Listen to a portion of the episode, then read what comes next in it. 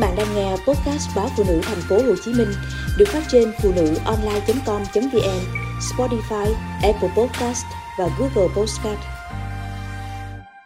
Báo động tình trạng bệnh nhân bị COVID-19 kéo dài tự tử. COVID-19 kéo dài là một tình trạng y tế phức tạp khó chẩn đoán vì nó có hơn 200 triệu chứng và có một số biểu hiện giống như các bệnh khác như kiệt sức, suy giảm nhận thức, đau đớn, mệt mỏi, sốt và tim đập nhanh vân vân. Scott Taylor, người đàn ông 56 tuổi, nhiễm Covid hồi mùa xuân năm 2020, đến nay đã hơn 18 tháng nhưng vẫn chưa khỏi bệnh. Không chịu nổi việc mất đi sức khỏe, trí nhớ, tiền bạc và việc làm, anh đã tự sát tại nhà riêng gần Dallas, Mỹ. Không ai quan tâm, không ai muốn dành thời gian để lắng nghe tôi.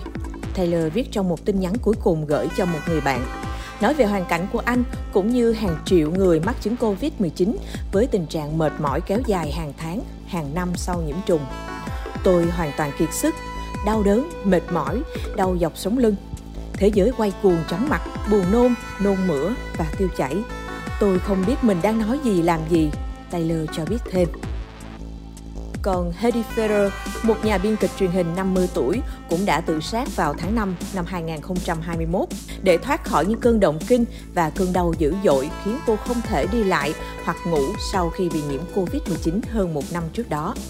Hiện không có dữ liệu nào về những ca tự tử từ những người mắc Covid-19 kéo dài.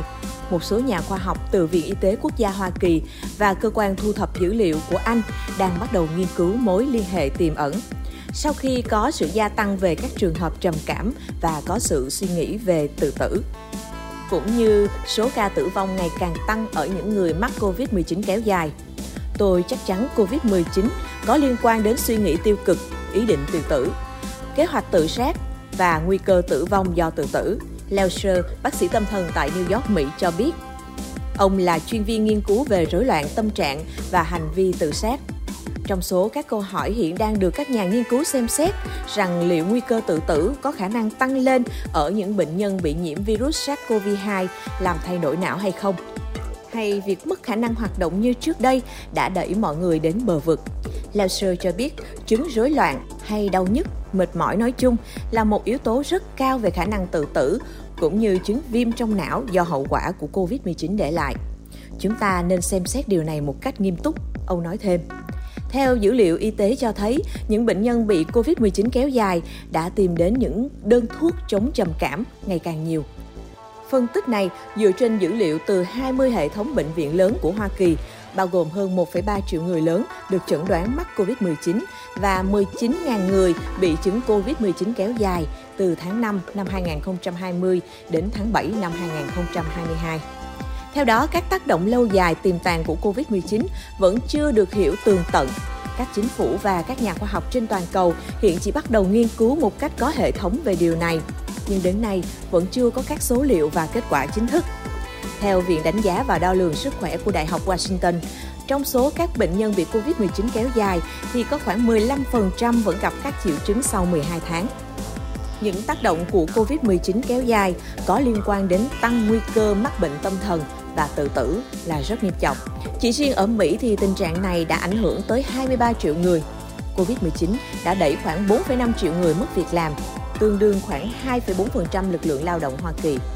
Survivor Corp, một nhóm vận động cho những bệnh nhân Covid-19 lâu năm, cho biết họ đã thăm dò ý kiến thành viên vào tháng 5 và nhận thấy rằng 44% trong số gần 200 người được hỏi cho biết họ đã cân nhắc việc tự sát.